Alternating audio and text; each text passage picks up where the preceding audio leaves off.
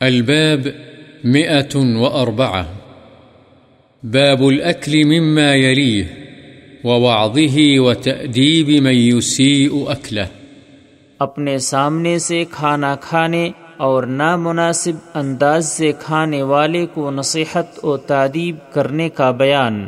عن عمر بن أبي سلمة رضي الله عنهما قال كنت غلاما في حجر رسول الله صلى الله عليه وسلم، وكانت يدي تطيش في الصحفة، فقال لي رسول الله صلى الله عليه وسلم، يا غلام، سم الله، وكل بيمينك، وكل مما يليك.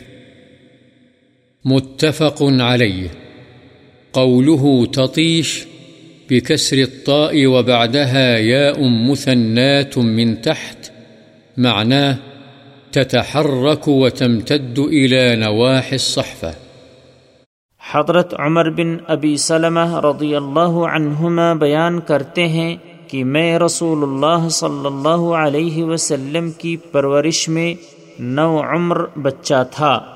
اور میرا ہاتھ کھاتے وقت پورے برتن میں گھومتا تھا۔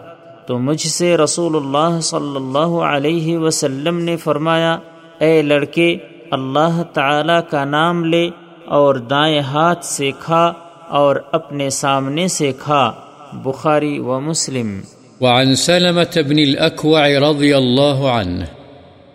أن رجلا أكل عند رسول الله صلى الله عليه وسلم بشماله، فقال كل بيمينك. قال لا أستطيع. قال لا استطعت، ما منعه إلا الكبر، فما رفعها إلى فيه. رواه مسلم. حضرت سلم بن اقوع رضی اللہ عنہ سے روایت ہے کہ ایک آدمی نے رسول اللہ صلی اللہ علیہ وسلم کے پاس بائیں ہاتھ سے کھایا تو آپ نے فرمایا، اپنے دائیں ہاتھ سے کھا۔ اس نے کہا، میں اس کی طاقت نہیں رکھتا۔ آپ نے فرمایا، تو طاقت نہیں رکھے۔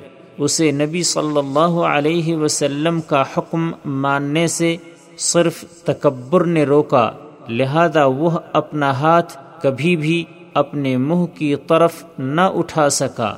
یعنی آپ کی بدعا سے اس کا ہاتھ مفلوج ہو گیا اور وہ اسے اٹھانے کے قابل ہی نہیں رہا۔ مسلم